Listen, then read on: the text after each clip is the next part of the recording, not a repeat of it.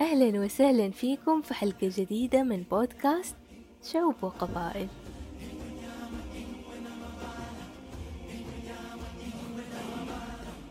رحلتنا اليوم في المحيط الهندي وتحديدا في شرق أفريقيا.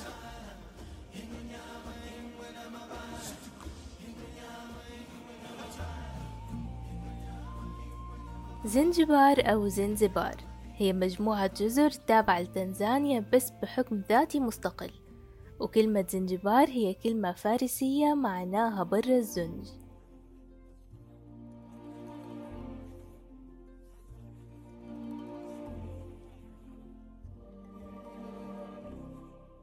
دولة إسلامية دخلها الإسلام في القرن الأول هجري في عهد الأمويين. بيتكلموا اللغة السواحيلية وهي مزيج بين العربية ولغة أفريقية قديمة. واللغة التانية عندهم هي اللغة الإنجليزية بس كمان ممكن تلقوا ناس بيتكلموا عربي.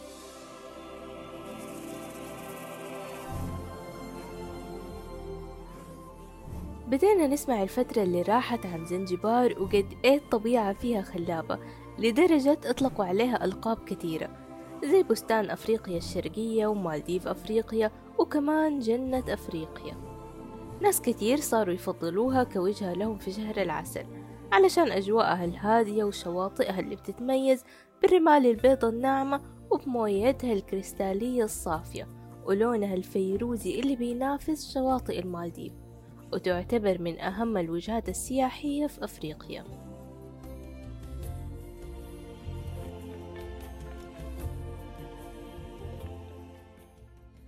أول ما توصلوا زنجبار هتحسوا كأنكم ركبتوا آلة الزمن ورجعتوا لدولة من الدول العربية أيام زمان التسعينات الثمانينات وده لأنه زنجبار كانت عاصمة عمان في وقت من الأوقات.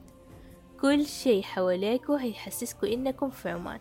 فالطابع والثقافة العمانية متواجدة للآن بشكل كبير في زنجبار. هتلاحظوها سواء في العمارة والمباني أو في الملابس والبخور والأكل. وحتى الموسيقى. ممكن كمان وإنتم ماشيين تسمعوا ناس منهم بيتكلموا عربي.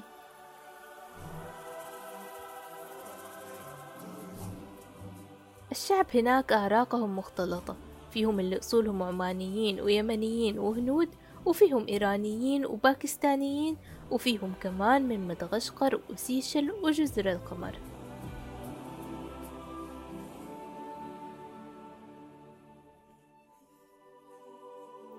القصة بدت في القرن الثامن ميلادي لما الحجاج بن يوسف الثقفي كان يبغى يضم عمان للدولة الأموية. ولكن حكام عمان وقتها اللي هم الأخين سليمان وسعيد الجلندي رفضوا الخضوع للدولة الأموية. فأرسل لهم الحجاج بن يوسف جيش لإخضاع عمان ولكنهم خسروا الحرب أمام العمانيين. فرجع الحجاج وأرسل حملة تانية أكبر على عمان وقدروا إنهم يحاصروها. فقرر سليمان وسعيد الهروب هم وأتباعهم من عمان لزنجبار في شرق أفريقيا. ومن وقتها بدأ التواجد العربي العماني هناك. بعدها بدأ العمانيين واليمنيين وبعض من الشعوب العربية الهجرة لزنجبار واشتغلوا على تنشيط الحركة التجارية البحرية في موانئها.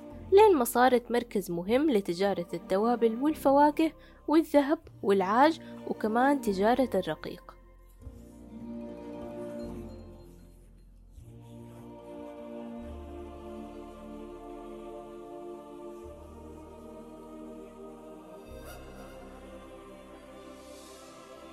وفي القرن الخمسطاش ميلادي استعمر الاحتلال البرتغالي زنجبار وسيطروا على سواحل شرق أفريقيا وكمان بعض دول الخليج العربي اللي منها عمان.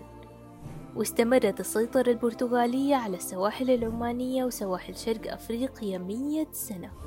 حاول في دي الفترة العثمانيين إنهم يطردوا البرتغاليين من دي المنطقة لكن ما قدروا. لين ما جاء الإمام السلطان الأول بن سيف اليعربي سنة 1650 ميلادي وحرر عمان من الاحتلال البرتغالي.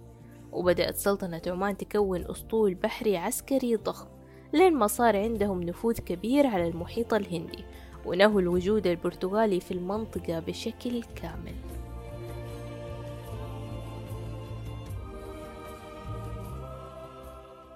وبعد سنين من الحروب وحصار استمر سنتين من 1696 إلى 98 ميلادي. قدروا إنهم يطردوهم من زنجبار ومن كل المدن والجزر على الساحل الشرقي لأفريقيا بشكل كامل. وأنهوا الاحتلال البرتغالي اللي استمر لأكثر من قرنين. وصارت زنجبار وشرق أفريقيا تحت حكم سلطنة عمان رسميا سنة 1698 ميلادي.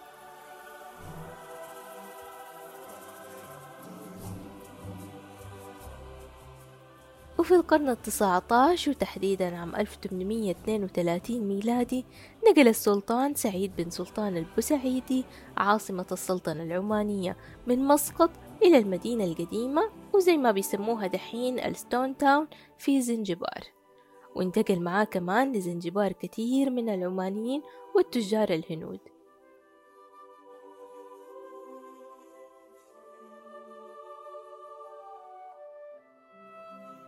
استمر حكم السلطان سعيد حوالي خمسين سنة. دخلت السلطنة العمانية في عهده الجزئين الآسيوي والأفريقي في مرحلة تاريخية عظيمة. فصارت مسقط من أبرز المراكز التجارية في الخليج وصار عندهم أقوى تاني أسطول بحري في العالم بعد الأسطول البريطاني. وانتعشت التجارة الساحلية في زنجبار وصارت مركز مهم جدا لقوافل التجارة العربية في أفريقيا. بجانب التجارة اهتم السلطان سعيد بالزراعة فدخل زنجبار أنواع جديدة من الزراعات جابها من الهند وجزر القمر وموريشيوس. زي جوز الهند والقرفة والقرنفل وغيرها من الفواكه والتوابل لدرجة أنه يطلق عليها لين دحين جزيرة التوابل وجزيرة القرنفل.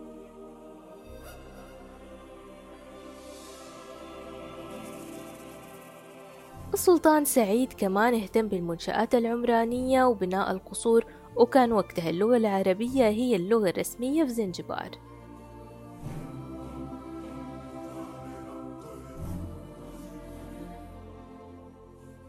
بعد وفاة السلطان سعيد البوسعيدي صار صراع بين أولاده على كرسي الحكم فانتهزت بريطانيا الفرصة واتدخلت كوسيطة لحل الأزمة بحجة الحفاظ على استقرار المنطقة. واقترحوا تقسيم الإمبراطورية لقسمين. القسم الآسيوي يحكم السلطان ثويني بن سعيد والقسم الأفريقي اللي يشمل زنجبار يحكم السلطان ماجد بن سعيد.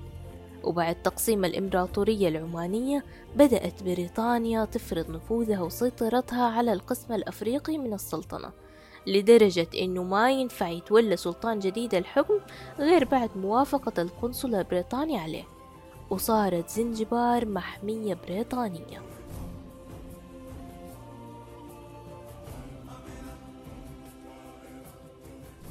استمر الوضع ده سنين طويلة لين سنة 1896 لما توفى السلطان حمد بن ثويني وأعلن خالد بن برغش توليه الحكم. وده الشيء اللي ما عجب بريطانيا علشان ما كان موالي لهم. وهنا صارت أقصر حرب في التاريخ استمرت 38 دقيقة فقط. أرسلت بريطانيا أسطول على الساحل وضرب القصر اللي كان بيتحصن فيه السلطان خالد اللي هو موقعه أصلا أمام الساحل. وتم هزيمة السلطان وهروبه وأعلنت بريطانيا تنصيب السلطان حمود بن محمد حاكم لزنجبار.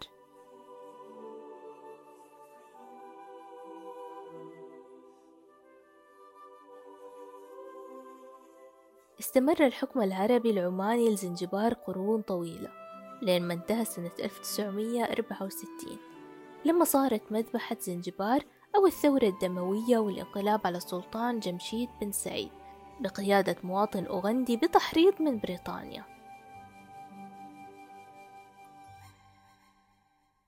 اللي صار كان حرفيا مجزرة وعمليات إبادة وتصفية من الأفارقة ضد العرب. شيء مؤلم ومأساوي جدا. دخلوا على الناس في بيوتهم وبدأوا يقتلوهم ويصادروا ممتلكاتهم ويتلفوها.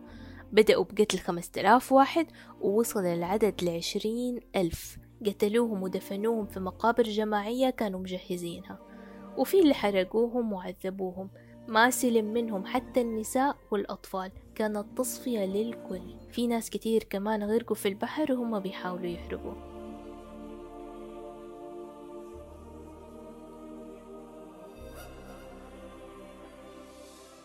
وقدر آخر سلاطين زنجبار. السلطان جمشيد البوسعيدي بعد ما استولوا على قصره الهروب لبريطانيا واللجوء فيها بعد ما رفضوا في عمان إنهم يستقبلوه ويستقر فيها. وبعد قرون من التواجد العربي والحكم العماني في زنجبار تم إنهاؤه في تسع ساعات فقط. وتم ضم زنجبار إلى تنغانيكا اللي هي تنزانيا. وأطلقوا عليهم تنزانيكا أو تنزانيا علشان يضموا الاسمين مع بعض بعد ما أخذوا أول حرفين من اسم كل بلد.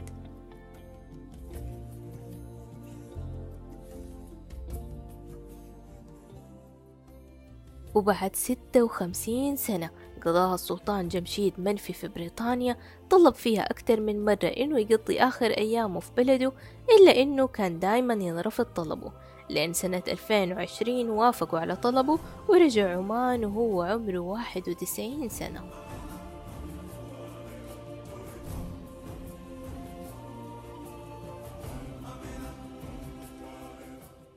من أكثر الأشياء كمان اللي مرت على تاريخ زنجبار إنها كانت أهم مركز لتجارة الرقيق أو العبيد. كان يسكنها آلاف العبيد. تلتين السكان كانوا عبيد. وصلوا إنهم كانوا مية ألف عبد على الجزيرة. استخدم السوق العرب والأوروبيين وحتى الزنجباريين نفسهم. ففي هذيك الفترة كانت أهم تجارة في أفريقيا هي العاج اللي هو سن الأفيال والعبيد. فكانوا لما يشتروا العاج يشتروا كمان عبد عشان يشلهم هو.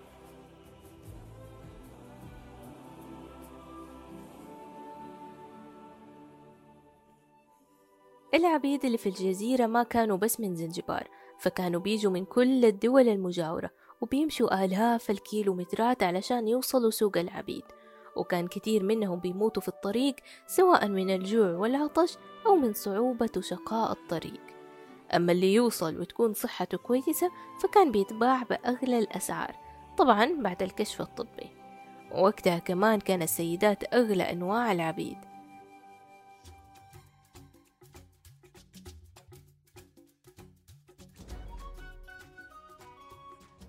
السوق اتقفل وتم تجريم تجارة الرقيق في القرن التسعة عشر سنة 1873 في عهد الحكم العماني بضغط من بريطانيا وبينه مكانه كنيسة. سوق العبيد صار دحين زي متحف فيه صور ورسومات وتماثيل توضح كل اللي كان بيصير. وجوا حتلقوا كمان غرف صغيرة في بدروم كده تحت المبنى كانوا بيحبسوا فيها العبيد قبل لا يبيعوهم. السوق موجود في Stone Town اللي اليونسكو صنفتها ضمن مواقع التراث العالمي. شوارع Stone Town عبارة عن متاهات من الحواري الضيقة حتلقوا فيها بزارات وأسواق ومساجد. وطبعا بما إنها كانت عاصمة السلطنة فحتلقوا فيها المباني والقصور التاريخية. زي قصر العجايب اللي تسمى بهذا الاسم لأنه أول مبنى في شرق أفريقيا تدخل الكهرباء والموية.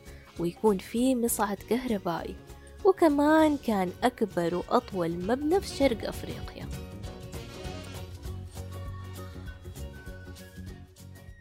جنب قصر العجايب حتلقوا بيت الساحل اللي تم تدميره في الحرب الزنجبارية الإنجليزية واللي حاليا صار متحف مفتوح. تقدروا تشوفوا فيه غرفة السلطان جمشيد ومقتنياته وتاريخ سلطنة عمان في زنجبار. وفي حوش القصر في مقبرة الأسرة البوسعيدية اللي حكمت زنجبار.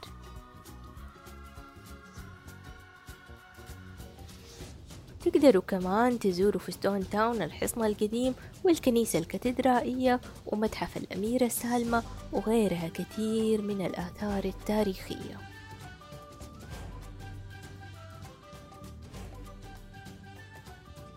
من الأماكن كمان اللي ممكن تروحوها في زنجبار بعيد عن Stone Town محمية السلاحف في Prison Island اللي فيها أضخم السلاحف المعمرة في العالم. تقدروا كمان تروحوا مطعم The Rock اللي صاحبه إيطالي ويعتبر من أهم الوجهات السياحية اللي بيحرصوا الناس يزوروها في زنجبار بسبب إطلالته المميزة لأنه موجود فوق صخرة في وسط المحيط الهندي. تقدروا توصلوا له بمركب أو مشي إذا كان المد منخفض. فتخيلوا أنتوا جالسين تتغدوا في نص المحيط قدامكم بس السماء والمحيط الواسع.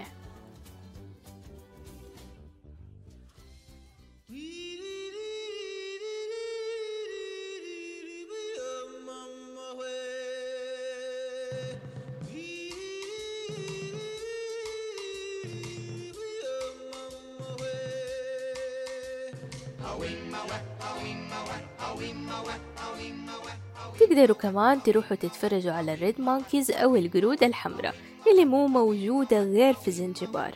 وكمان ممكن تشوفوا الحيوانات المختلفة وحتى المفترسة وممكن كمان تتصوروا معاهم وممكن تسبحوا مع السلاحف.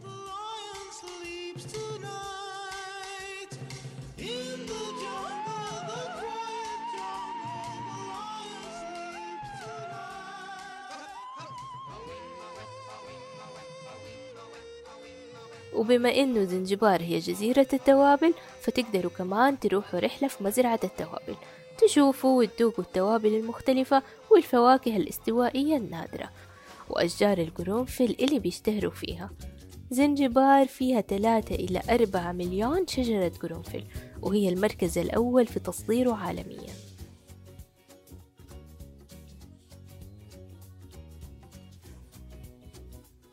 التنقل بين الجزر ممتع جدا بيكون عن طريق القوارب في منظر رائع. تقدروا تعملوا snorkeling أو لو أحد يحب الغوص ممكن تغوصوا تشوفوا الشعب المرجانية ونجم البحر لأنه عندهم أكبر تجمع لنجم البحر في المحيط. وكمان حتشوفوا الأسماك النادرة وتسبحوا مع ال dolphins.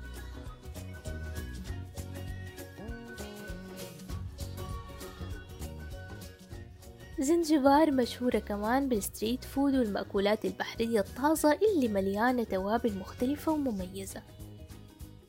ورغم إنها تتميز بأجمل الشواطئ وإنه عندهم منتجعات سياحية فخمة جدا لكنها تعتبر من الدول الفقيرة. وهذا الشيء اللي حنلاحظه في شوارعهم وفي الطرق والمباني. فحتحسوها حياة بدائية شوية. علشان كده ممكن تشاركوا في الأعمال التطوعية اللي بتنظمها جمعيات كتيرة هناك. Jambo, jambo bwana, habari gani? Nzuri sana, wageni mwakaribishwa Kenya yetu, hakuna matata.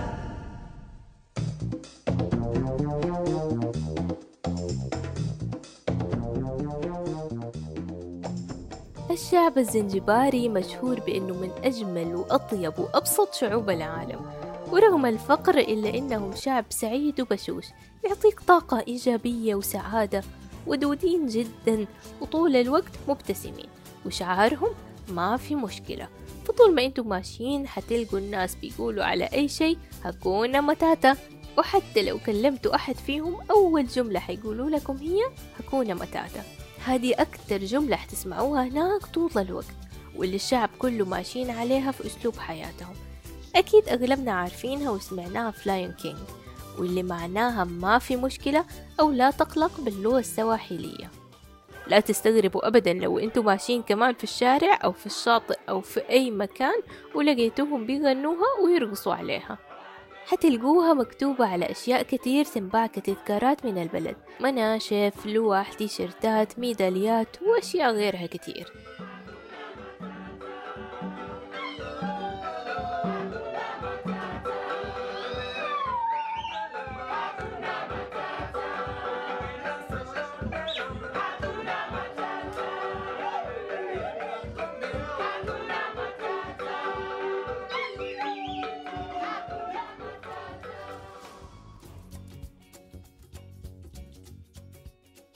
في زنجبار لا تنسوا تشوفوا منظر الغروب على المحيط كأنكم في حلم. ممكن كمان تاخدوا مركب وتتفرجوا على الغروب في نص المحيط. في نهاية رحلتنا اليوم ضروري تعرفوا إنه زنجبار من أنسب الأماكن لو اشتقتوا تعيشوا كم يوم بعيد عن زحمة المدن. فحياة هادئة وبسيطة ما فيها أي تكلف. حياة في وسط الطبيعة. بس حاولوا تتجنبوا إنكم تروحوها في موسمين من مارس لمايو ومن نوفمبر لديسمبر لأنها بتكون طول الوقت أمطار ورياح بسبب وجودها قرب خط الاستواء.